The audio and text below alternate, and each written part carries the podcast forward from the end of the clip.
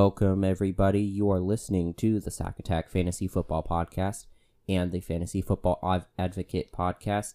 Today, we are here and we're going to do a slightly different uh, episode this week.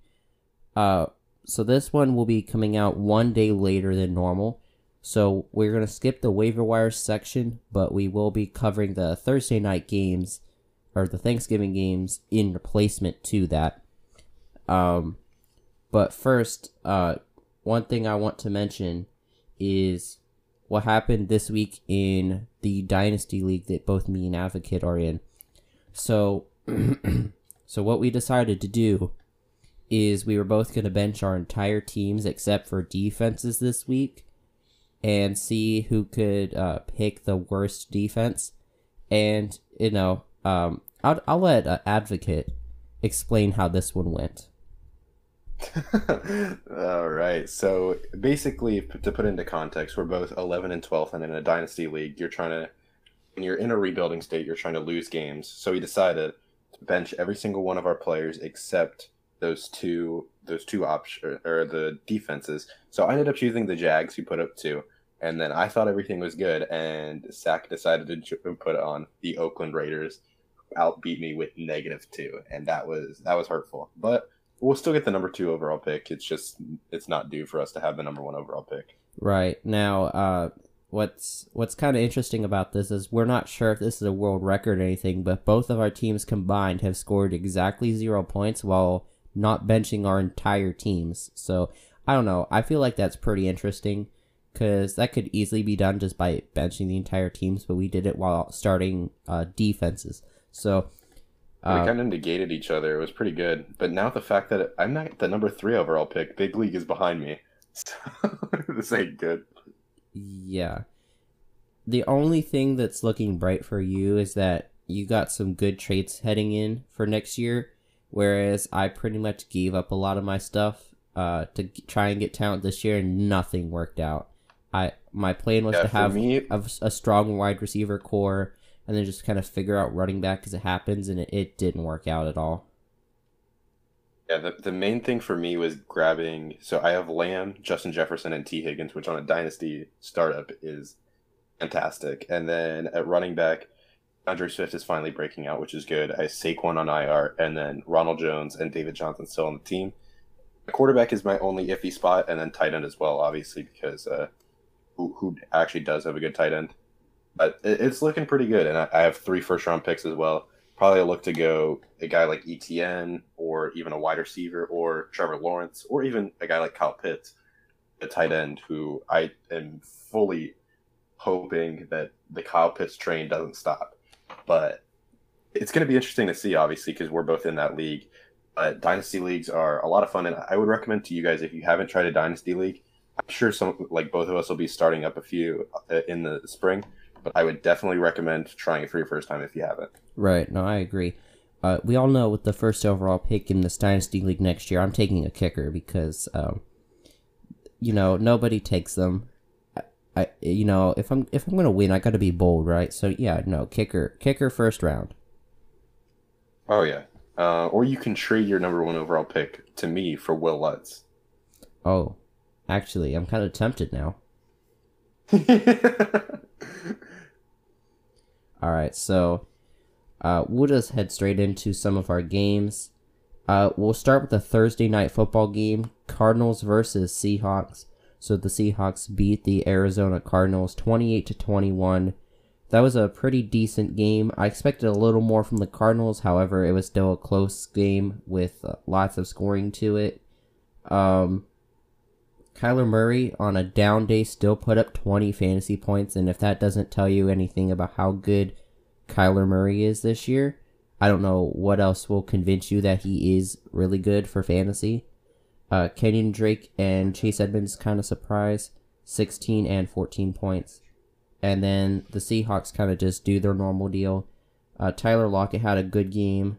Russell Wilson had a good game overall, though, uh, what's your thoughts on the Arizona Cardinals, kind of like in next year's perspective?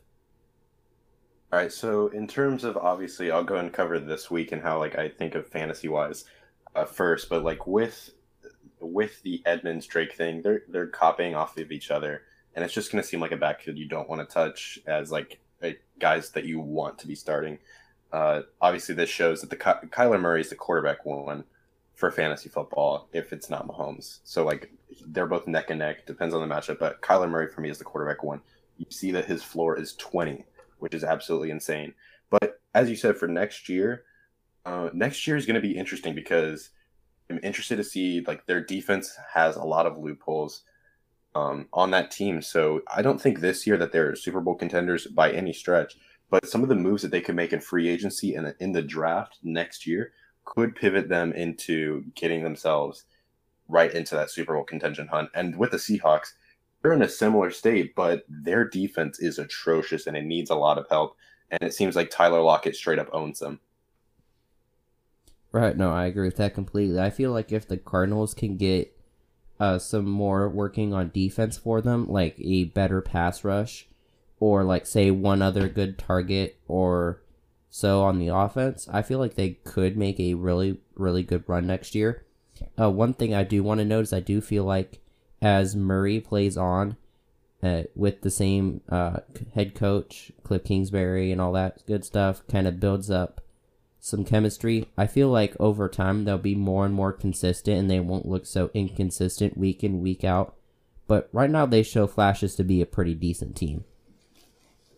Yeah, they for sure show that. And but the only thing is, is their defense at times is very inconsistent. They've lost Chandler Jones for most of the year, so I, I do think once they get Chandler Jones back, they'll be in a better spot. But I think they might have to make some changes as well on that defense. Uh, I think their offense is pretty good. Maybe they lose Larry Fitzgerald this offseason. I'm not to retirement, but we're not sure. But I, I think in terms of offense, they they're electric, especially with Kyler Murray running football. But I they they do need to make some moves, but I think they could be in Super Bowl contention coming up soon. But uh, I will say for the Seahawks, I kind of want to get into this topic because simply nobody do like. Do you believe in Chris Carson for rest of the season? And like, when do you expect him to come back? Like, and if he comes back, do we expect the same production as uh, we once did earlier on in the season? Uh, personally, myself, I feel like we can expect some, like maybe not complete, uh, what we had before, but kind of like a slight downgrade to it. Uh, the Seahawks normally are not one to go with like a committee type approach. They they like to just kind of play with normally one running back, and Chris Carson like last year, he had fumbling issues, but even with that, they just kept playing him. So I don't see any reason why that changes anytime soon whenever he recovers and becomes healthy. Yeah, I, I completely agree with that. And so moving on into the next game, we have the Patriots and the Texans. And I got to say, the Patriots have fallen off, and the Texans, it kind of hurts as a Dolphins fan because our draft pick isn't as high as it once was. But Deshaun Watson looks really good, and I, I don't know how. Like they need to be rebuilding around this guy, like retooling. But I don't understand why they're in a rebuilding phase. But this Patriots team does not look good. No, they look pretty disappointing. Um, see, the thing is, is though earlier earlier in the year, like the early part, they looked decent. I I thought they could actually, you know, shock everybody, get like a 10 win season, but that's definitely not looking like the case now. They are like the third, they're now like third best team in their own division. The uh, the Dolphins and the Bills have both looked better. Uh, this is probably this is probably the end of the Patriots dynasty. Uh, they signed Cam Newton to a one year deal, and unless like somehow they get their hands on a, a rookie QB next year, that somehow pulls off another like Tom Brady type deal where they go on for 20 more years, which I highly doubt, it's likely the end of the dynasty.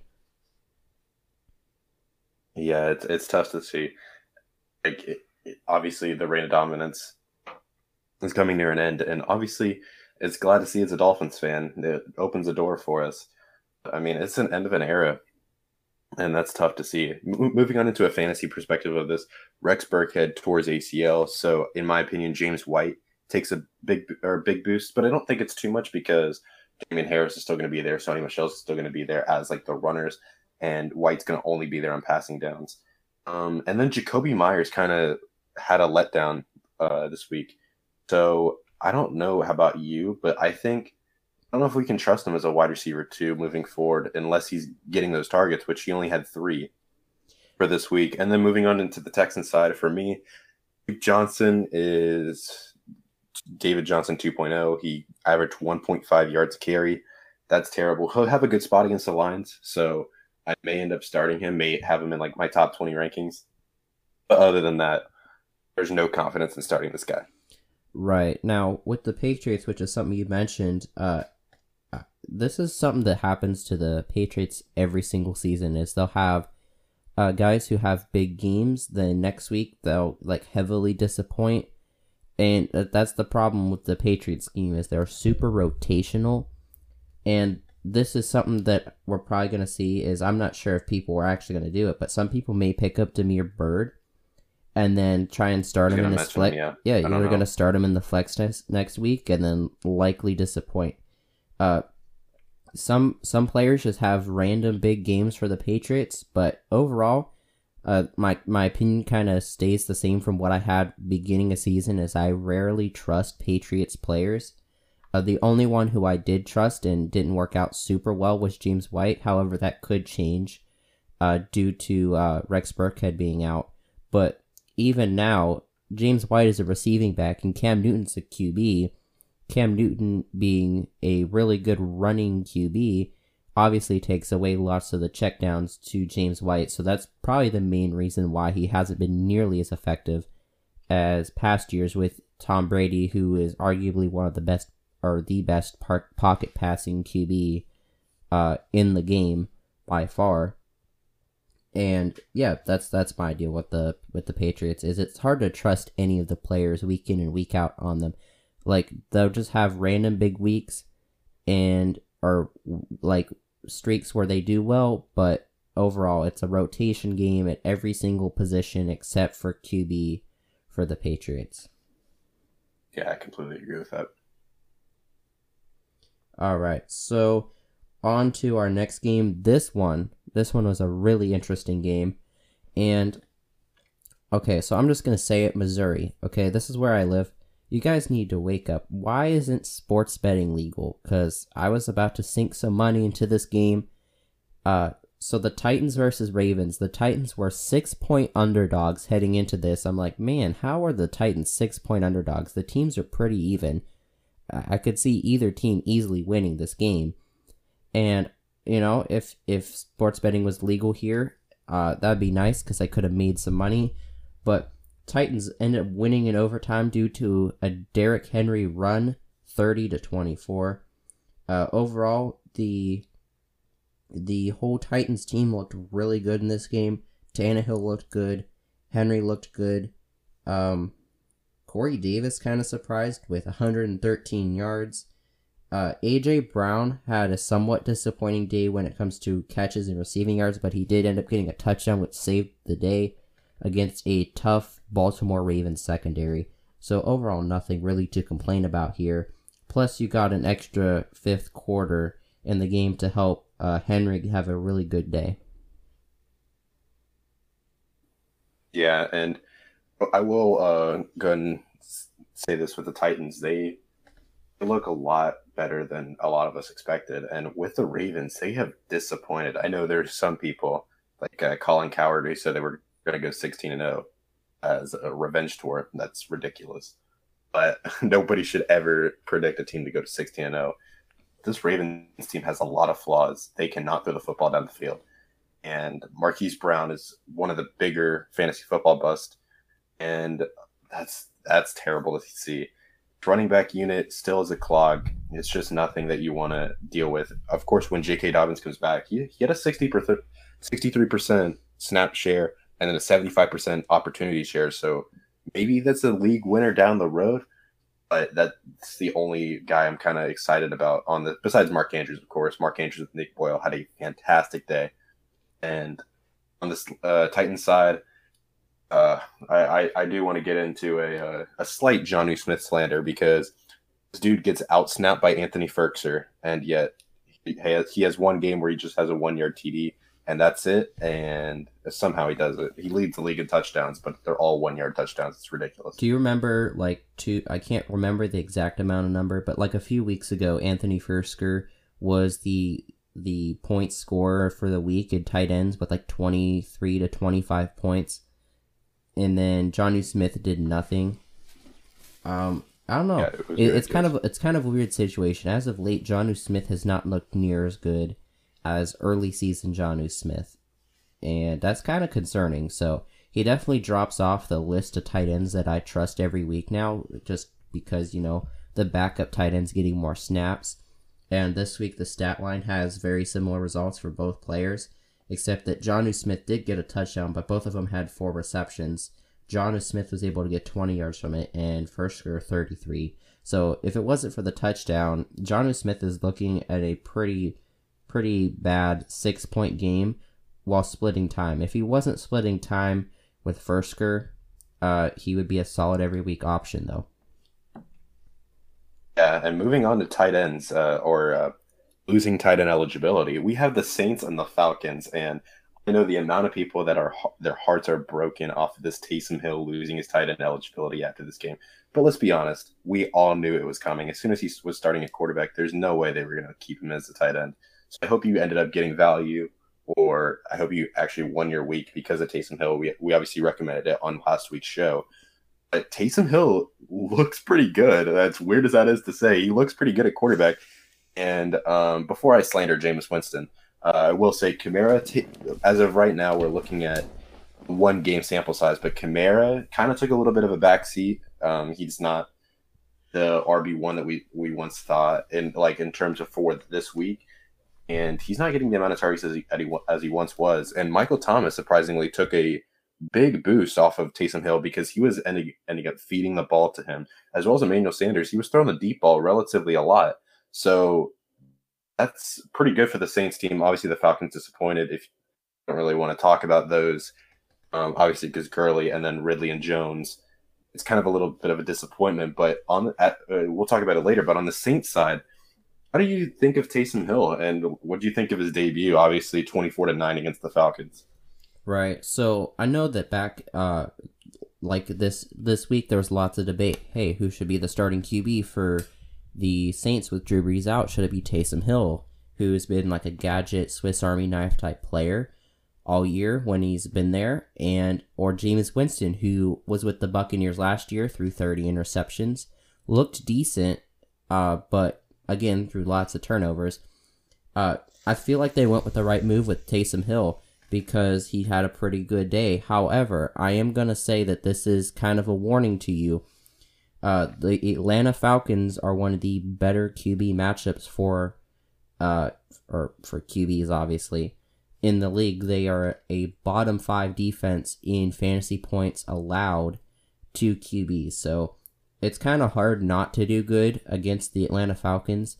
Uh, but yeah, so Taysom Hill looked good. However, with tougher matchups, uh, don't expect near as much. But yeah, so whenever they took Taysom Hill off of tight end eligibility, which they should have done, they should have never had him on tight end eligibility to begin with once he was Yeah, it was a named the official starter. But you know, if you took advantage this this last week, uh, good for you. You're at least being a smart fantasy manager and at least doing the right thing to try and gain an edge. But Or you again, listen to our show. yeah, if you listen to our show, you would have known about this. And the deal is though, just don't expect don't expect 24, 25 point performances week in week out unless they're playing unless the Saints are actually playing a a really favorable matchup for Taysom Hill. Uh Taysom Hill isn't hasn't really doesn't really have the experience at QB. Sure, he looked good, but again, you have to remember and keep in mind that this was a great matchup. Yeah, and I will say it, it was a great matchup. And also, you got to keep in mind with a quarterback like him, when you don't have tape on him as a quarterback, it's hard to really see what he's going to do because we all thought this was going to be a power run scheme. And then very early in that game, they were basically daring Taysom Hill to throw, and he was. And he was throwing the deep ball, and he was throwing it relatively well. So it's a thing of with uh, you combine it with the fact that nobody really had tape on Taysom Hill as a quarterback in the NFL, along with the fact that it is a subpar NFL defense. it, it was gonna it was a good recipe for Taysom Hill to have a successful day. Um, obviously, we'll go and move on to the Falcon side. Todd Gurley was outsnapped by Brian Hill. That's a Todd Gurley slander. We always do that here. Brian Hill, it seems to me like when they are down in games, Brian Hill is the guy, and Todd Gurley gets almost no receiving volume. So that's something to note if they're in a matchup where they're not favored to win. Brian Hill is taking over Todd Gurley in that spot. And then obviously Julio Jones has hamstring tightness. He might be out one to two weeks, depending. So Ridley looks like a solid option, and also Russell Gage, who had 12 targets uh, last week. So in a matchup again that they're going to have to throw the ball, if that is the case, Russell Gage could be a waiver wire pickup if you're listening to the show um, on a Wednesday. Obviously, he might not be picked up. So if he's there, I could see uh, him as a scoop and a, as a low end flex, but not any anything else than that. All right, so I just want to mention something about Gurley real quick. I believe we mentioned this on last week's episode that Gurley is a risky touchdown dependent option, and this is exactly what we were talking about. Um, whenever the Falcons aren't doing well and they don't score points, uh, Todd Gurley's value pretty much drops because one, he hasn't been getting receiving work near as much as he has in years past, and most of his points were coming from touchdowns. Now, he he was doing good uh, in the league uh, with touchdowns. He he had like a lot of them, but again, without them, he doesn't have much. He doesn't have the yardage going for him. He doesn't have receiving work going for him. Every week, that makes him a very risky play. Some weeks he'll do really well, and some weeks he'll have what he had now and put up 26 yard or 26 rushing yards on eight attempts, and then only get one reception for three yards. Obviously, didn't have a good game just because of that. Now, I am gonna say, uh, in some of my leagues, I started a Matt Ryan and Calvin Ridley stack. I felt like the Saints were actually a decent matchup. Uh, I felt like the Falcons could give the Saints a run for their money this week, and I was completely wrong. And then Matt Ryan put up like five points to my surprise. Who would who would have ever thought Matt Ryan would put up five points this week? Yeah, that was bad. That was really bad. I I lost I lost in my work league because I started Matt Ryan because every week I'm picking up a new QB based on matchups, and I I chose Matt Ryan this week, and I'm like uh, he should do pretty well and then he just didn't. Five points. Absolutely disappointing. And plus, I had Calvin Ridley, so it's like, you know what? It's natural stack play. If Calvin Ridley does well, so should Matt Ryan, etc. It should help me win the week, and it it completely completely backfired on me. And Matt Ryan has not been not been the same. And so, if you have a opportunity to stream a different quarterback, would go and take that advantage because there, there is going to be some games where he pops off, but this was a game where it's a subpar, um, subpar secondary who is down Marshon Lattimore, and yet you put up five. Like, it doesn't help that you're going up against Taysom Hill, so you're going to already get memed if you lose to Taysom Hill. So it's just not a good showing. It's just uh, like if you have another option, I would, but it's not something where it's too great. Right.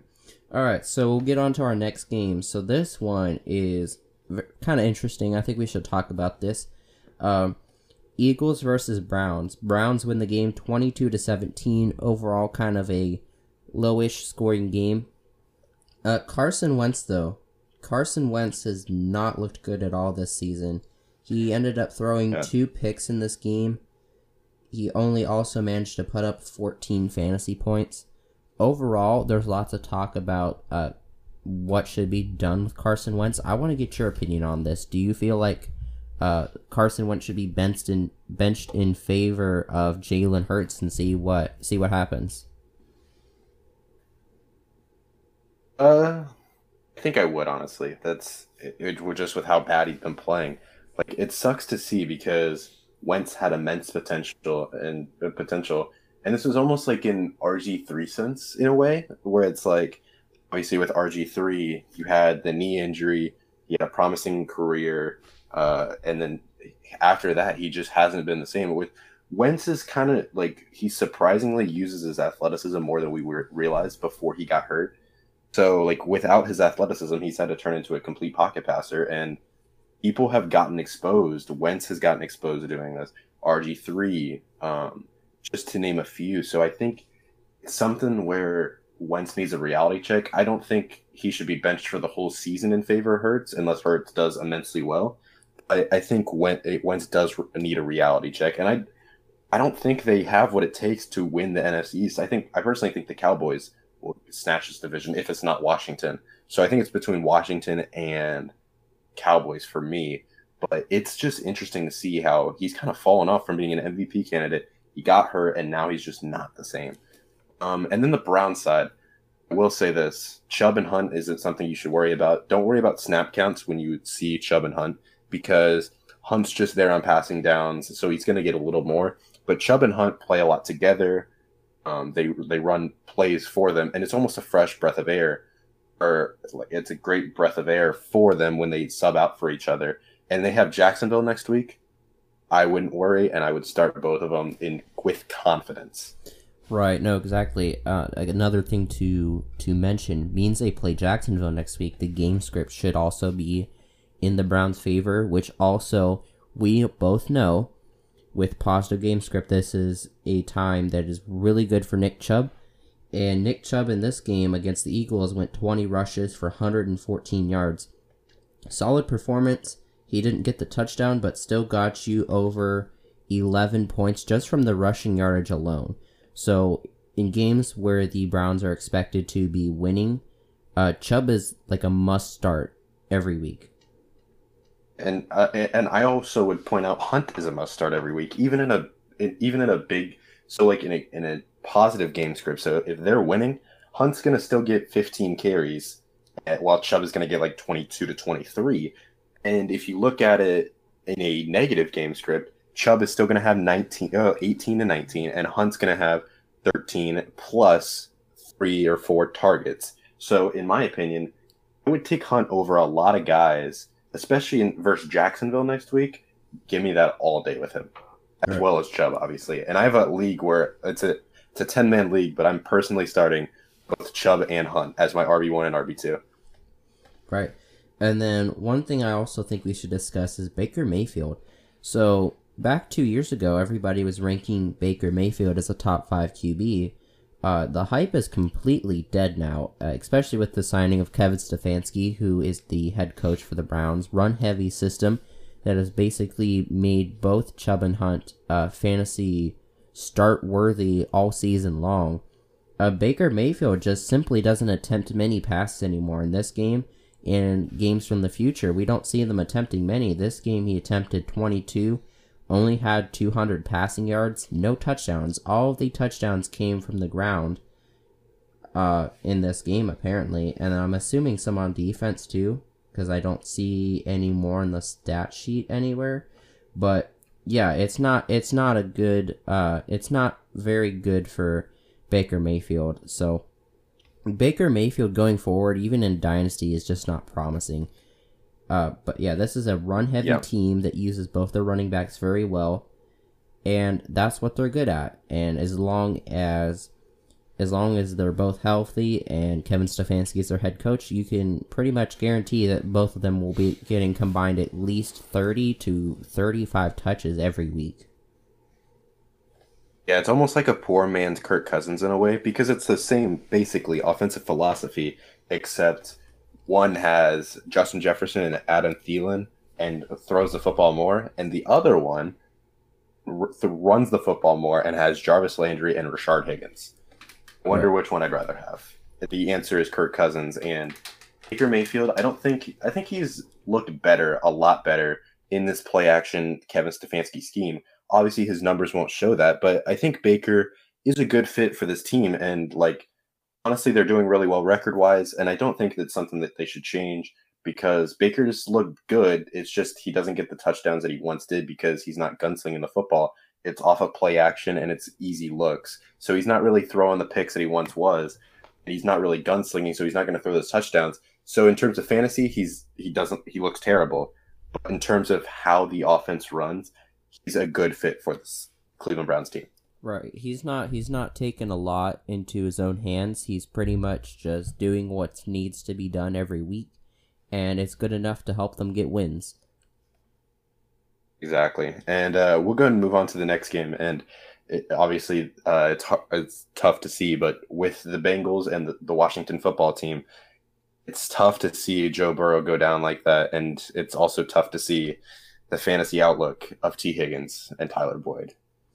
It is Just literally sink. It is not looking good. So Joe Burrow, who was one of the better rookie QBs heading into this year and has not disappointed, is now injured out for the rest of the year.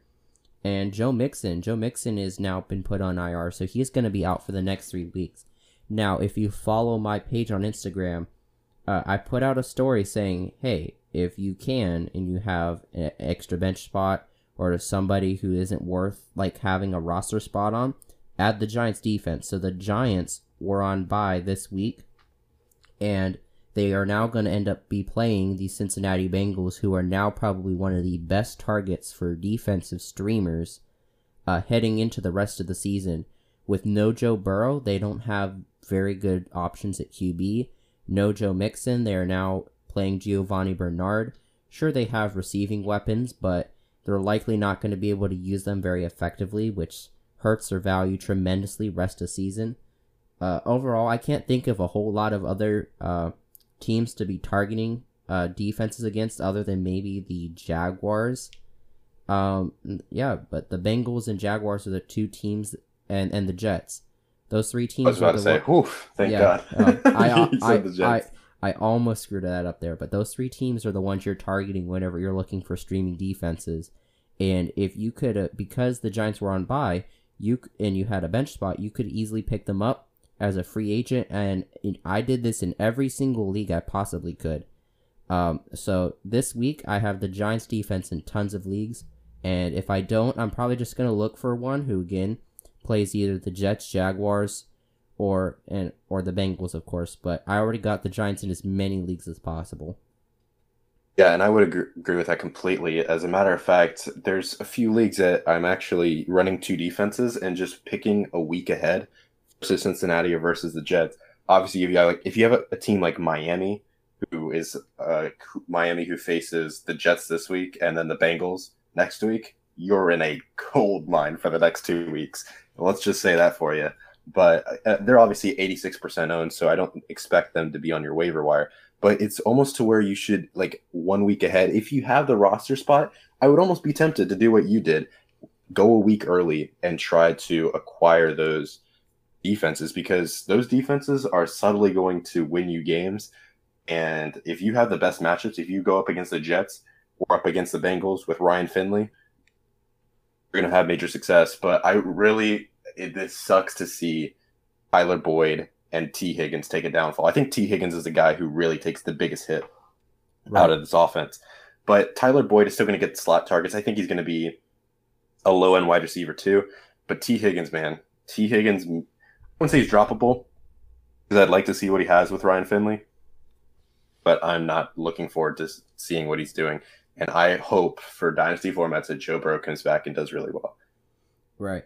No, exactly. That's the deal. Is uh, like like we I mentioned this weeks ago, like when we were first starting up the podcast deal with our weekly episodes, is that as the bye weeks uh, pass and as you get closer to the fantasy playoffs, your bench spots matter less and less. So that's why uh, we have been advocating lately for p- getting handcuffs. And again, if you have the bench spots and you're comfortable with doing so, uh, owning two defenses, like you mentioned, is actually a good idea.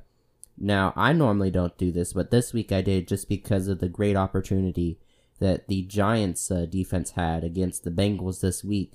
Um, you could pick up a defense for this week, and then you can go ahead and pick up a defense. Look, look at the schedules, pick one against one of the three teams I mentioned, pick one up for next week. And then every single week, instead of looking for this week's matchup, you're just going to look ahead to next week's. And you just rotate them out uh, throughout the rest of the season. And you should always have a good fantasy uh, defense throughout the playoffs. And this could be the difference between winning your championship in second place.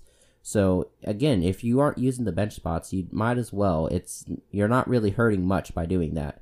And again, if you are using your bench spots, you should always be having your handcuffs for a fantasy playoff season. There's no reason not to. It's an extra security blanket just in case some of your top guys get injured.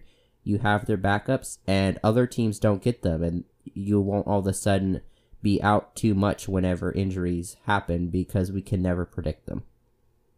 Absolutely, and uh, I want to go over a quick topic. Uh, we, obviously, we shouldn't talk about the Jets Chargers game because nobody wants to talk about it. But obviously, Herbert, Keenan Allen. Keenan Allen's a top five guy rest of the season. If you didn't think that earlier, don't know what to tell you. But I want to uh, focus in on Austin Ekeler because Austin Ekeler's coming back. Do you view? How do you view Austin Ekeler for the viewers that uh, who are listening to the show? How do you view Austin Ekeler rest of the season? Because I personally have him in my top six already. If he's playing this week, my rest of season rankings, I have him at number six. Right. So I was gonna say I was I was thinking I may be a little bold on this, but with you saying top six, I, I don't feel as bold now. I say top five uh, running back rest of season. So if we look at the points per game throughout the earlier part of this year when he was playing, he was playing at the rate of a top five running back, and that is if you don't count the game where he got injured because it wasn't a full game, of course. He was a top five running back. Now this this you also have to keep in mind was with uh, Tyrod Taylor at QB at the time, early part of the season. They now have Justin Herbert, who has been playing tons better than Tyrod Taylor ever has this year. And Justin Herbert also is not near as mobile of a QB as Tyrod Taylor is either, which will also mean more checkdowns and more targets for Austin Ekeler. So if you ask me, with the with the weird running back landscape this year that 2020 has, Austin Ekeler is an easy top five running back for me rest of season. And I know I drafted him in lots of different leagues, and I'm glad to have him back. Yeah, and I will say this actually. Uh, Kalen Ballage had nine targets. Troymaine Pope had two. And then I'm going to check Josh Kelley now. But so Josh Kelley had two targets as well. So that's 13 targets to running backs. Ekeler should see about 11 of those. So if you have t- 11 targets to Austin Ekeler, on top of the fact that he's going to take a lot of the running back work, obviously because Kalen Ballage is taking that right now, and he probably will be demoted back to the practice squad. Or Josh Kelley, hopefully, think uh, would get demoted because he's abs- an absolute bum.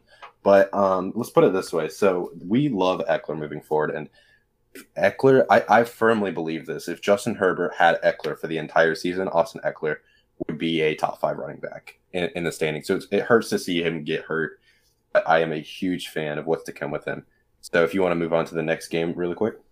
All right, so next game will be well. This one's kind of a it was this is a blowout. Uh, Steelers versus Jaguars.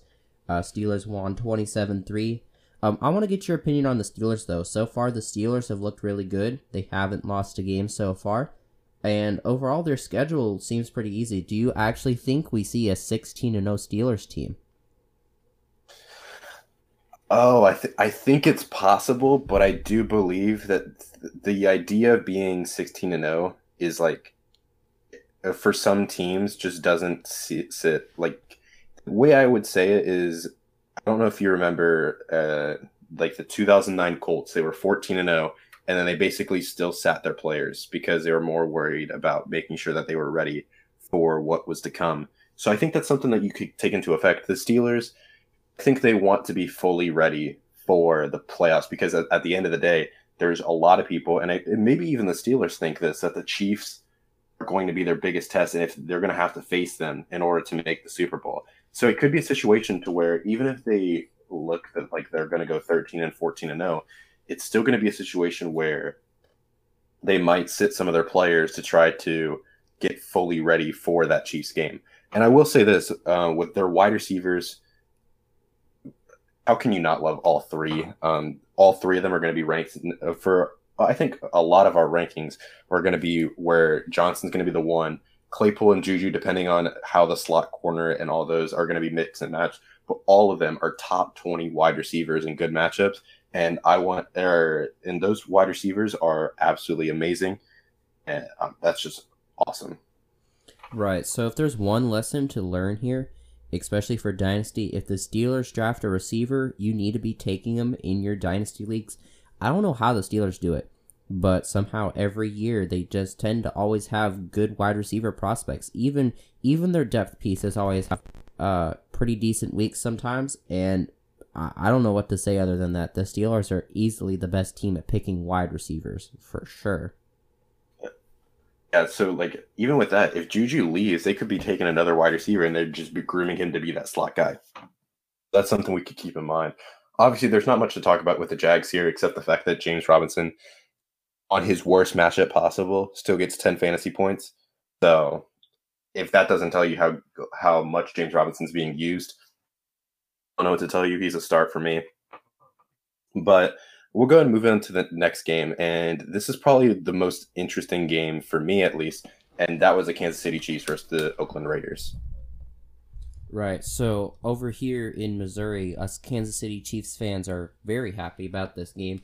Uh, I here's here's my thoughts about the Raiders. They played the pretty much the absolute best they could have played, and still came up slightly short. So, uh, Raiders fans out there, you guys have no reason to be upset. You guys put out uh, great play this week. You just didn't have quite enough, kind of like my Packers team, unfortunately. But yeah, no, there's absolutely nothing to be disappointed about. Raiders played very well. It was a 35-31 ball game, high scoring game. But overall, the Chiefs stuck to what they are best at. They fed their best players on their teams. Tyreek Hill got 27 points. Travis Kelce got 26. Patrick Mahomes uh, continues to look like one of the best QBs in the league, putting up 21 points. However, he threw only his second interception of the year uh, fun fact: both of his interceptions are against the Oakland Raiders. I mean the Las Vegas Raiders. My bad. Um, and uh, let's um, then Clyde Edwards-Helaire and Le'Veon Bell both got uh, rushing touchdowns in this game. Clyde Edwards-Helaire was able to get two versus Bell getting one. Uh, Clyde Edwards-Helaire looks really good this uh, really good compared to Le'Veon Bell. Uh, I want to know what your thoughts are on Le'Veon Bell, though. Do you feel that his career is definitely on the downturn, and what what do you think we can expect from him next season? What's most in the downturn, and he won't be with the Chiefs next year. The next year, I'm a firm believer in CEH dynasty, and uh, I think Le'Veon Bell will probably find his way on a team. Uh, similar to Mark Ingram in a way. If Mark Ingram, when Mark Ingram got the two years, ten million from the Baltimore Ravens, I think he'll go to a team like that and try to fit well, get a power run team. So even a team like the Miami Dolphins, like the Buffalo Bills, who are interested in him before, but he was he wanted to go for the championship. I think those will teams that try to who will try to want his services, but it's, he's definitely on the downturn. He's not a guy that you really want on your t- uh, on your team, especially your dynasty team, unless he finds himself in a really good situation, like Mark Ingram did with the Baltimore Ravens on a power run scheme. I think the main thing for me, obviously, the Chiefs played really well. Quick shout out to Byron Pringle, who had four targets before he got hurt. That was unfortunate. But Nelson Agholor has come in and done really well and has kind of shut up the Eagles fans who've made fun of him. And Nelson Agholor is outperforming pretty much everyone on that team besides obviously Jacobs and Darren Waller. So Agholor to me is a wide receiver three that you may be able to start on good matchups because he's just been playing that well. Six targets, he's done really well. Right. So we we all talk about how Nelson Agholor hasn't been able to like catch passes. Now we actually, after seeing how Carson Wentz played, we actually have to ask ourselves now: Is this actually a Carson Wentz deal or is this a Nelson Agholor deal? Because now Nelson Agholor, without playing with Carson Wentz and on the Eagles, uh, he's now on the Raiders. Now actually looks decent and it's kind of surprising. Or is this a uh, is this a Philadelphia Eagles fans issue? I think this that could also be something because I think Agholor got ran out of town when he really I don't think he should have. Right, exactly. All right, so on to our next game. So we're gonna cover the only game that ended in zero points this week. Um, the Lions the Lions, man, you guys put up zero points against the Panthers, who okay. Uh, quick challenge: name one player, one defensive player on the Panthers. I dare you. Um, second off, how do you put up zero points against the Panthers defense? Uh, this is a twenty to zero game. I I feel bad for you guys. Uh, T.J. Hockenson was able to do something because he's a tight end and he scored ten points. But other than that, your whole team pretty much did nothing in this game. It it was terrible. Uh, however, uh, you guys play the Texans next week, so uh, much easier matchup. You guys should probably win that game on, on Thanksgiving. But I, I don't know. Uh, what what do you want to say? We got to do a little bit of lion slander for putting up a um, a zero this week. Yeah, um, I will say this is y'all's fault for getting D'Andre Swift a concussion. Little karma. I was pulling a quick counselor move by saying that this is all the Lions' fault for uh, D'Andre Swift getting hurt. But um, no, so like this team, it was beat up. Let's put it that. Uh, put to put it simply, this team was hurt. Um, they lo- they don't have Golladay. They didn't have Amendola. They didn't have Swift. They they lost a lot of and and Matthew Stafford had a thumb injury that they th- almost ruled out uh, ruled him out for this game. So I think in terms of offense, they they were just beat up and they couldn't really do anything. On the Panthers side, though, PJ Walker looked really good, and I'm going to pose this question because DJ Moore obviously had a really good game from it. Robbie Anderson had a decent game. I'm going to pose this question to you. Is PJ Walker as good, if not better, than Teddy Bridgewater? Or uh, do we still, because I think Teddy Bridgewater is still better than PJ Walker, but PJ Walker is able to throw the deep ball, and Teddy Teddy's not able to do that. So I, I would still go with Teddy, but PJ Walker looked really good. And it's a good look for the XFL as well. Yeah, no, exactly. I'm not going to say PJ Walker's better than Teddy because I don't believe that. Uh, PJ Walker threw two interceptions. However, PJ Walker is actually like if the Panthers decide going forward that they want to just go with a cheap QB option, PJ Walker does not look half bad, and you can actually win some games. Um, and again, I think this also proves that DJ Moore is actually a really talented wide receiver and just Teddy Bridgewater just keeps overlooking him for some reason. You bring in PJ Walker and DJ Moore gets 127 yards. Uh, it's kind of crazy. We haven't seen this very much this season, and to me that's shocking. I think, however, the more interesting question is, uh, if the Jets actually played the Lions this week, would the Jets have actually won a game? No, I, w- I would have still taken the Lions over this Jets team. Interesting. Interesting. this beat up Lions team, I would have still taken over the Jets. But uh, as a matter of fact, now that we got onto the uh, the PJ Walker talk, I think it's time we do our uh, our word of the day, shall we? Or for word of the episode. All right. So with the last name Walker, I think it's only kind of fitting. So I'm I'm actually going to throw this out there okay. because I think this is a really unique scenario. Uh, I, I don't know if you know this, but PJ Walker Robbie Anderson, and Matt Rhule all played, or all were on the same team at the University of Temple. So I think this word should be Temple. You know what? That's a good one. I like it.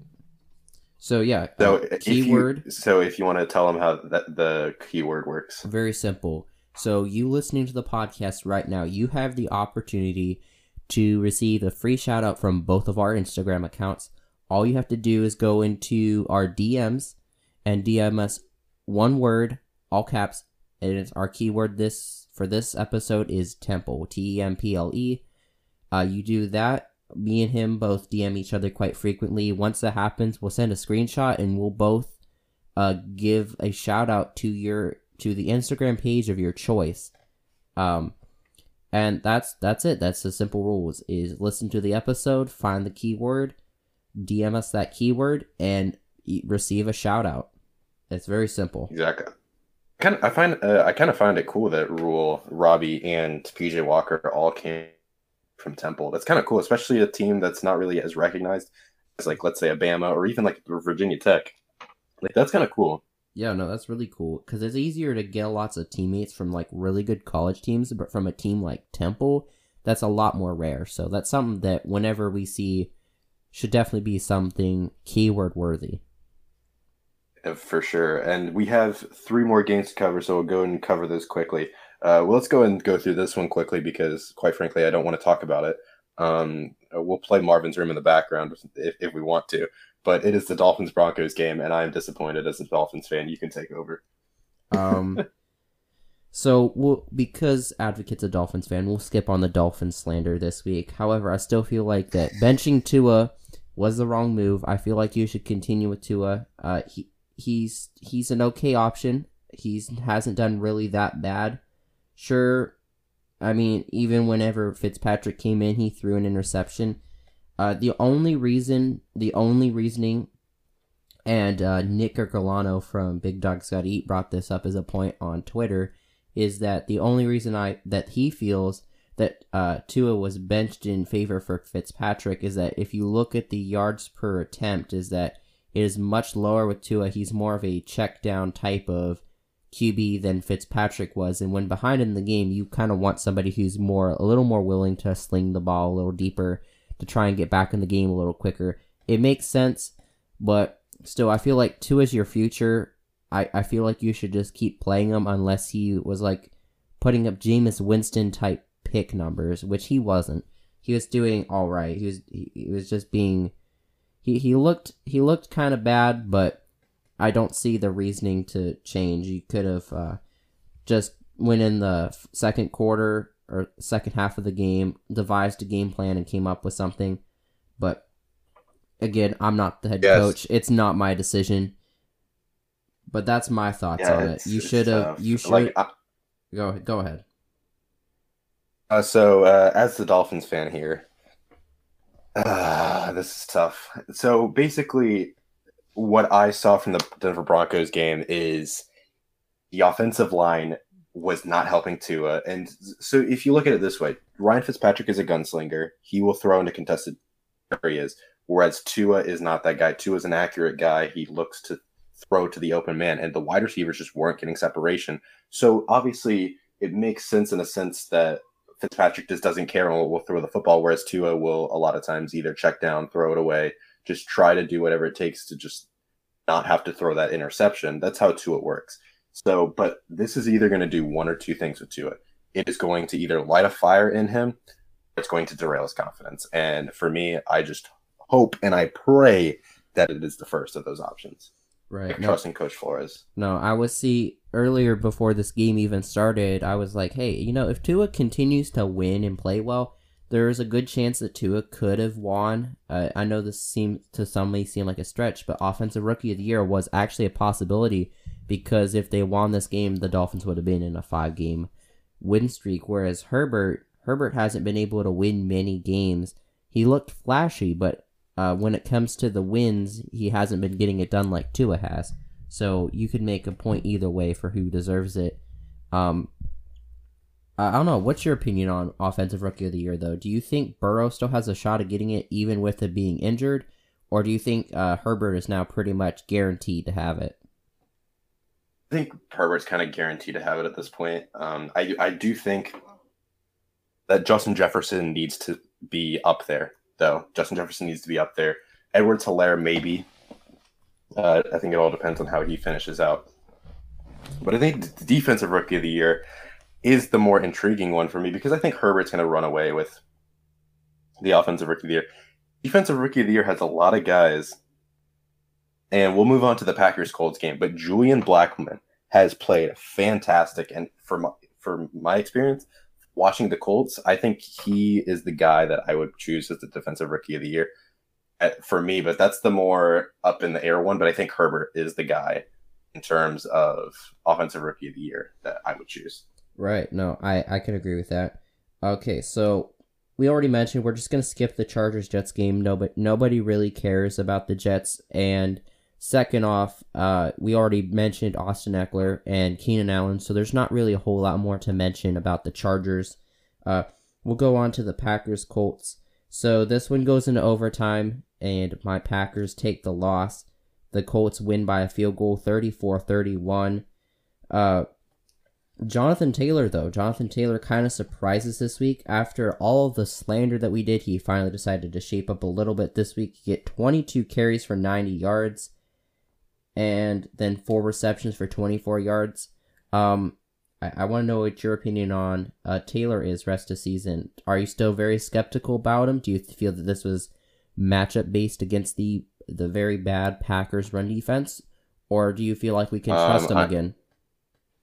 So uh, I am uh, very much skeptical as the owner of Jonathan Taylor uh, slander. So I'm never going to give it into into getting rid of the slander until I know for a fact that it's 100% fine. And yes, the Green Bay Packers defense is one of the worst in or run defense is one of the worst in the leagues. So I, I think it is a beneficiary of that. Um, I think one name I do want to point out though is Michael Pittman. Michael Pittman had a actually really good day, had a touchdown. And I think Michael Pittman is a guy that obviously we had him on waiver wire episodes in the past, but I think he is a wide receiver three moving forward and who could even rise into the wide receiver two ranks if he continues to get more targets. We see on the the Packers side, Adams is going is fine. I, I do want to talk about this Aaron Jones Jamaal Williams thing. 50-50 is kind of interesting. Right. Well, here's the deal though. Even with the 50-50 workload, uh, Jones still massively outperformed uh, Jamaal Williams. Uh, Aaron Jones had 41 yards against a tough ball, um, Indianapolis Colts uh, run defense and a touchdown. Um, Aaron Jones also had 30 receiving yards, whereas Jamaal Williams had 12 rushing yards and four receiving yards and one receiving touchdown. So overall, Aaron Jones completely outplayed Jamaal Williams, even though the snap share was pretty similar.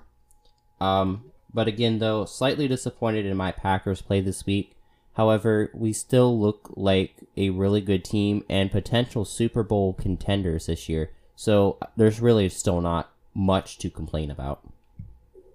Yeah, and then so for the Cowboys Vikings game, the one we'll move into next, on the Viking side, it was pretty what we expected with uh, the Vikings. Obviously, Adam Thielen is a uh, obviously a wide receiver one, and but he got COVID, so that's kind of interesting to see how that dynamic will play out. But I, I do want to talk about the Cowboys side in the sense of Zeke actually played really well, got ended up having a touchdown, and also Andy Dalton looked really solid and kind of gave a lot of these wide receivers kind of life. So, in your opinion, first off, is the Cowboys? If you had a bet, who do you think would win the NFC East? And what do you think of Dalton and how he how he benefits some of these Cowboys guys in fantasy football? Right. So surprisingly, whenever Dak went down earlier in the season and Dalton had to be the starter, uh, Dalton struggled. But apparently this week he he now looks pretty decent, and the Cowboys offense could be back to normal. If that's the case, the Cowboys are probably going to run away with the division because let's just face it, the Eagles have looked bad, the Giants have looked even worse and the Washington football team isn't great, but they're probably the only other team really that has a somewhat decent shot to possibly do it. So if I was to put money on the line right now, it'd have to be the Cowboys with Andy Dalton back. For me, they are the easy pick, even though their defense hasn't looked super good. Um, I feel like they have the most potential out of the group to actually go somewhere. Um, and yeah, I'm glad to see that Ezekiel Elliott is back and actually looks somewhat decent 21 rushing attempts, 103 rushing yards, and was able to get 11 uh, through the air through from, from some uh, receiving work. Uh, with Adam Thielen, though, Adam Thielen getting COVID, uh, this is a huge plus for Justin Jefferson as long as he can dis- as long as he can beat the uh, beat number one corners this week. Uh, I'm not saying that he is like the number two receiver on the team, and that he hasn't faced wide receiver or not wide receiver corner or cornerback ones on defenses this year because he definitely has. Uh, this is just to be mean that there's an increased target share for Justin Jefferson, and he's looked solid all year. So I feel like uh, moving forward right now, Justin Jefferson seems to be a very intriguing option and someone that is. Yeah, and it, I'm probably going to call him must start now. Yeah, for next week, I think is a definite definite start that I would have almost uh, over a lot of guys. But I will say there's always the there's always the idea, or sorry, the not the idea, but like notion. I, I wouldn't even say the notion. It's always there's always one week. The game plan is give the ball to Dalvin Cook and nobody else gets the ball. And versus Carolina, it just seems like that's going to happen. That could happen. So I'm, I'm going to say it. Dalvin Cook is going to be my RB1 for this week. No doubt about it. But Dalvin Cook could end up getting nine or like 60% usage rate and it just doesn't have you just don't have opportunities for Justin Jefferson. I think that's entirely possible. You never know with this Vikings team, so that's something I will throw out. But Justin Jefferson is a guy that I would heavily invest starting in for this week. I will say this with the the, the Cowboy side, Amari Cooper ended up having seven targets, the highest he's had since Dak has left. Um, CeeDee Lamb had a good game. Dalton Schultz could be a tight end one moving forward with six targets. Um, tight ends never get six targets, so that's something to always keep in mind. But I'm so glad that Ezekiel Elliott is back. I, I don't think I still don't have him. Uh, I have him as my RB eleven rest of the season, but he is a guy that's looking a lot better with Dalton, and finally, it's good to see. But I think Cooper is, I think, the guy who's the biggest riser out of all this, who I think, in my opinion, is a wide receiver too moving forward, as long as he gets that volume. All right. So we'll go on to the very last game, the Monday Night Football game, the Rams versus Buccaneers. This one was a close one. Rams win 27 24. Um, one thing I do want to mention though is so I normally don't like ask for fantasy advice from other other people too much. Uh, but this week I decided, hey, you know what? I'm gonna act like I I need a flex spot filled. So I, I gave people a very kind of tough question this week. I asked like uh, four different people, and it was a 50-50 split down the middle. My question this week was Jonathan Taylor in the flex or Darrell Henderson. Uh, personally, I was leaning uh, Taylor just because of the matchup. Uh, both of them were are obviously stuck in committees, so and then uh, Henderson had the bad matchup. Uh, I do want to say though, I, I feel like this was a really tough uh, decision this week, regardless. But generally, me myself, I'm always going with whoever has uh, the better matchups. Uh, but uh, this game, like I'm just gonna say it, the Rams running back situation looks very bad. Uh, Brown got three rushes, Henderson got eight for only five yards, Akers got five for 14 yards. Uh, Woods Woods kind of gets some rushing work here and there. Had two attempts, and then even Higbee had a rush for one yard, which is kind of weird. Um, however, um, on the opposite side, uh, Jones and Fournette's kind of like a similar situation, just with more upside. Uh, Jones has had 10 rushes for 24 yards, and Fournette 7 for 17 yards and a touchdown. And I want to I want to get your thoughts on this real quick. Uh, with Antonio Brown, Antonio Brown actually uh, had eight receptions for 57 yards and kind of cut into Godwin and Evans' work a little bit. And Brown is the only one of the trio that did not get a touchdown this week. Uh, what's your thoughts on Godwin, Evans, and Brown moving forward rest of season? Uh, so I will say before getting into or before getting into that, I will talk about this Rams team and how inconsistent they are. So it seems to me, and, and I, I know you can agree with me after I talk about both subjects, but they a good matchup, like in a good matchup, the running backs take over, obviously in a committee approach, but they run the ball the top five, or they're in the top five for rushing percentage. But in this game, they just didn't run the football at all because in a, in a tight matchup, they tend to throw as much as possible. So that's why you saw Woods, Kupp, all these guys have influxes. So for me, it, it, it's almost like you're you're looking at the over under and you're seeing how many points that they could score. Because if they score more and it's in a tight matchup, they're going to be throwing the football a lot, and Woods and Kupp are going to be a lot higher of options. And moving on to what you said with the um, with the Antonio Brown Godwin Evans thing, they all had a good amount of targets. Godwin had 10. Uh, Antonio Brown, I'm pretty sure, had 10 as well. Mike Evans had, or I think Antonio Brown had 13. Mike Evans had 9.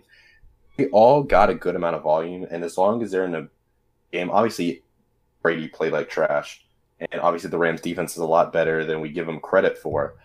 But I'm not necessarily worried about any of them. Obviously, Evans isn't the greatest out of the options, but I do like Godwin still as like a wide receiver, uh, wide wide receiver two slash three, and then Antonio Brown as a wide receiver three. Right. No, I, I could agree with that. I feel like whenever Brown ended up signing with the Buccaneers, it kind of uh, limited all of their upside. But again, depending on matchups, they're they're start worthy. Uh, but against against tougher matchups, I'm definitely a little more cautious. Um, that's gonna cover all of our games for this week. Uh, we just got a couple more things we're gonna cover real quick. We're gonna uh, touch on some of the questions you left for us, and then we're to cover the three Thanksgiving Day games. We're to do some some quick uh, game picks on that. We're to see who can uh, get more right, and uh, we'll we'll start off with the with our very first question that came from my Instagram stories today. If you want to answer a question on the show, just uh, follow my page, pay attention to the stories. I have a Dropbox there for like a few hours on every Monday uh, Fantasy Football Island asks, where do you value J.K. Dobbins rest of season? So uh, I'm assuming that he asked this question before the news that J.K. Dobbins now has COVID. You can't really rank J.K. Dobbins very high rest of season. Uh, first off, he hasn't even looked super great. Uh, whenever he was healthy. Now with the COVID list, he is definitely a bench play. He's like a low end RB four, high end RB five. RB five. He has lots of upside when healthy, obviously, but again, uh, with the Ravens team, there's just not much receiving upside for the running backs. Uh, overall, he's he he's borderline droppable now with um, the COVID de- uh, designation, and uh, again, the bench spots are pretty valuable if you want to pick up some valuable handcuffs or some extra defenses or or an extra QB. Uh, those bench spots are valuable, and you should consider dropping. In my opinion, you should consider dropping Dobbins for for a top tier handcuff. Yeah, I, I personally disagree in the sense of I think Dobbins still has league winning upside if he does get back on the field. So I, I wouldn't say league winning upside, but I, I would say he has RB three. Like he could a good matchup. Um, I think could offer you a upside to start. But I will say that Dobbins is severely hampered by the fact that he's on the COVID list. Again, if he's on the COVID list, that means somebody near him contracted it, and so they don't really know if he has COVID yet. So that's the thing with me. So I think that he could be out for one to two weeks. Um, but if he comes back and sees that same snap share, I think it's something that you should keep in mind. So obviously, put him on your IR spot now and grab someone else, but that's something I would keep in mind. Um, so for one of my questions, uh, it comes from Hude Content, who asked Robbie Anderson or Jamison Crowder, and I'm going to s- say this: I'm going to say Jamison Crowder rest the season, but Robbie Anderson in terms of next week. Um, yeah, no, I can agree with that. So, uh, on my recent posts on Instagram, which I haven't gotten on Sunday or today because today I'm recording the podcast and yesterday I was working it and had football games. But post will be back soon. I was doing all the playoff schedules for all of the different positions and I covered wide receiver. And uh, Jamison Crowder actually has the third best wide receiver playoff schedule from weeks 14 through 16. And Jamison Crowder, like I mentioned before, is the only player on the Jets that I actually trust um, for fantasy, and he's I wouldn't trust anybody else. Um, so for me, yes, rest of season Jamison Crowder is no doubt the uh, the better option. Yeah, and then so the last uh the last question that I want uh, that I'll go and cover because uh, I, I we do we did answer some of these and then another one is unreadable. um, so this one asks from it's from the Detroit Lions Den who asked how much does Taysom Hill starting affect AK? Um, I think it obviously affects him a little bit as we've seen. Uh, the receiving uh, work is just not there anymore. Here's the deal: Taysom Hill is a Swiss Army knife type of player. We've seen uh, Taysom Hill do everything on offense except for uh, play offensive line. He's played literally every position, so we all know he's mobile. Uh, we have we didn't see a ton of uh, rushing from Taysom Hill, but again, he has that ability, and he's not near as likely to check down as much as Drew Brees is. So obviously, this affects him. However, again, looking forward, this could be a situation where. Uh, in upcoming matchups, whenever they're not facing really bad uh, pass defenses like the Atlanta Falcons, that they could just decide to give Alvin Kamara the ball 25 times in the game and Alvin Kamara could be fine. It it just it's very matchup proof to me. If if the Saints are playing a weak pass defense and Taysom Hill and Sean Payton decide, hey, you know what, let's just start out airing out the ball because everybody's overcommitting to the run game, while at the same time, like the Atlanta Falcons did this week, have a bad pass defense, then Taysom Hill will continue to do well. But other than that, I'm tempering expectations on Taysom Hill, and then we could likely see these Alvin Kamara games where he just gets all of the touches. Yeah, so that that's the one point that I, I will mention too. Alvin Kamara obviously took a volume decrease, but a volume inc- decrease still means he, still a top five option consistently. It's not something you should be completely worried about. Um, he does take a little bit of a slight dip, but I don't think it's something where it's something to be like very worried about. That that's something I wouldn't worry about at all with him. Right. No, I agree with that. All right. So then there are three Thanksgiving night games. So beans we aren't going to be doing another podcast. Uh, uh, before the Thanksgiving games happen, we decided uh, we'll go ahead and cover uh, basically our game day picks and why we think they win. And that's after that. That's gonna basically be the end of our show. Uh, do you happen to have the Thanksgiving games in front of you? I do. So I also have them in order, clutch, uh, clutching up. So the first one's the Texans and the Lions. I'll go ahead and start out with this one. I think the Lions win this. I think Golladay comes back. I think hopefully Swift comes back, but I don't think Swift will. So we're looking at where I think the Lions win this. I think my prediction will be 24 20. And I will say, my it, this is a very fantasy football friendly game. So if Swift plays, Swift is a must start for me.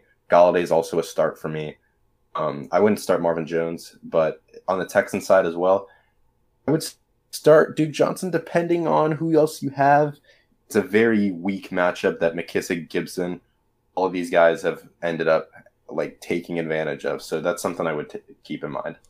Right. This is a game where, like, um, both teams particularly do not have good defenses. So overall, this could be a high scoring game, and it's not necessarily because they're like, oh wow, this is two powerhouse offenses. No, it's actually the complete opposite. It's like both these defenses are trash. Anybody could score on them, and that's honestly basically something we could potentially see, especially with Deshaun Watson at QB, who recently, without Bill O'Brien, has looked somewhat decent. Uh, but again, the the running back situation for the Texans hasn't looked super good. But with a good matchup, Duke Johnson is potentially playable. Um, uh, you, uh, which which team did you pick again? I took the uh, the Lions. All right, so I I was gonna take the Lions too as well.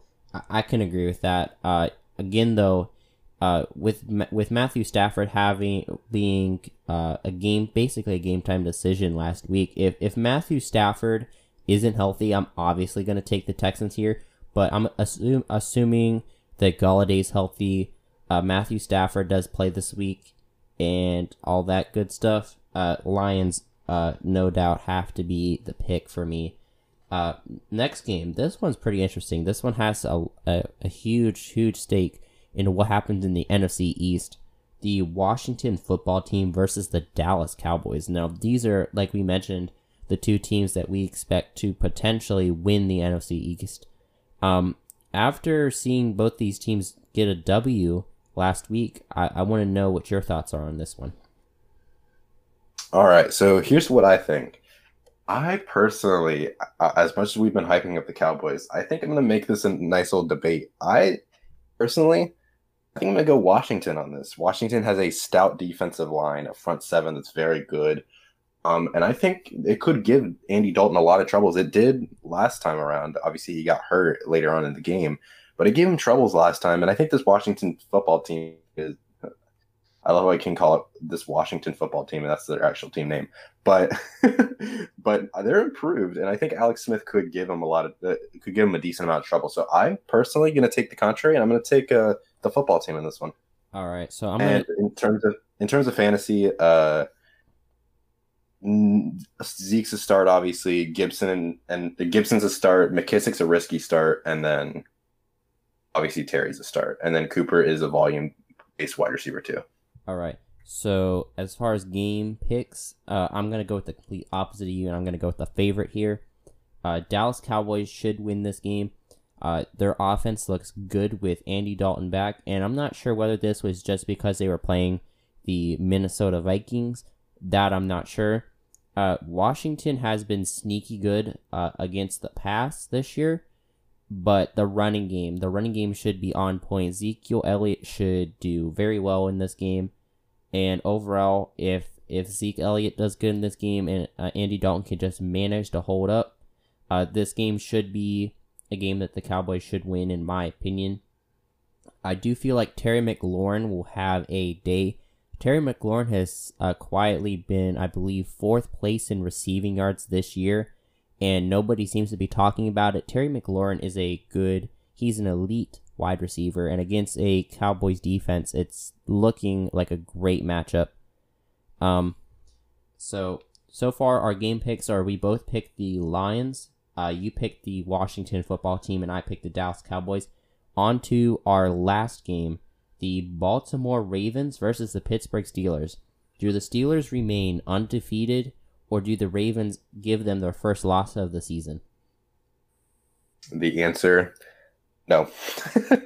this team, Steelers have, I, I assume, will have this in the bag. I think it'll be a closer game, and like I don't know what the spread is, but I, I'm I'm gonna take the Steelers on this. To be quite honest with you, the Steelers have just looked far too good, and I think that this game's not going to stop them. And the Ravens just don't look that great. Obviously, they have to win this game to kind of stay in the playoff hunt, but so this might be a game that they like come out like guns blazing. But I still got the Steelers in this one, and obviously it's a tough matchup for these wide receivers, but I cannot sit Diontae Johnson. There's no way. All right, so again, I'm gonna go with the complete opposite one here, just to kind of keep things a little bit interesting. But you know, I believe in the Baltimore Ravens. I know we saw what just happened to them against the Titans. Um, but again, I feel like with division rivals and division opponents, doesn't really matter who is playing. They always find a way to just kind of keep games sort of close. And I feel like the Ravens could have could go out there and want and with the just sheer hatred that they have for the Steelers, just go out there and be like, hey, you know what? We have this opportunity on the line to hand the Steelers their first loss of the season and potentially help ourselves get into the playoffs with a wild card spot. So I feel like the Ravens have a shot and I feel like they're going to take it and I feel like they can take the win. Yeah, and I, I think I think it's possible actually, and I think they're gonna have like a big chip on their shoulder because they want to defeat the underdog, the undefeated guys, but also they need to stay on the playoff hunt. They are currently if you look at the playoff picture where it has like the top seven teams and like obviously the two guys after, they're currently in uh, in tenth place in the playoff hunt, like behind Miami, behind uh, they're in the same realm as Miami, and like the Oakland's ahead of them, Cleveland's ahead of them, so they need to do some catching up if they want to make the playoffs. So I think it's entirely possible that that happens. Right. Again, um, uh, of course, I'm going to take the Steelers on it.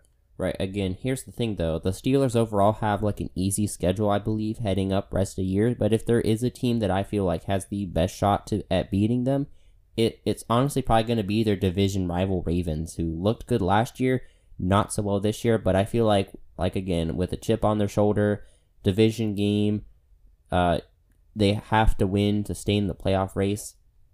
I feel like the things are all lined up where there's a decent shot this could happen. Yeah, for sure. All right. So that is going to end our show for this week. Uh, this is the Thanksgiving edition of the podcast, I guess you can say. Um, uh, real quick, where can they find your socials? That way they can keep up with your content. Uh, so you can find me on Instagram at Fantasy Football Advocate, on Twitter at Advocate Fantasy, uh, TikTok as well, Fantasy Football Advocate, and um, also Jonathan Taylor Slander headquarters is another way that you can find me.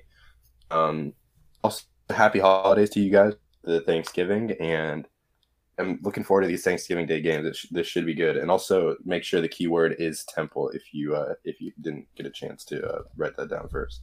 All right, and then again, you can find me on Instagram at sackattack underscore fantasy football. You can also find me on Twitter at sackattack underscore ff.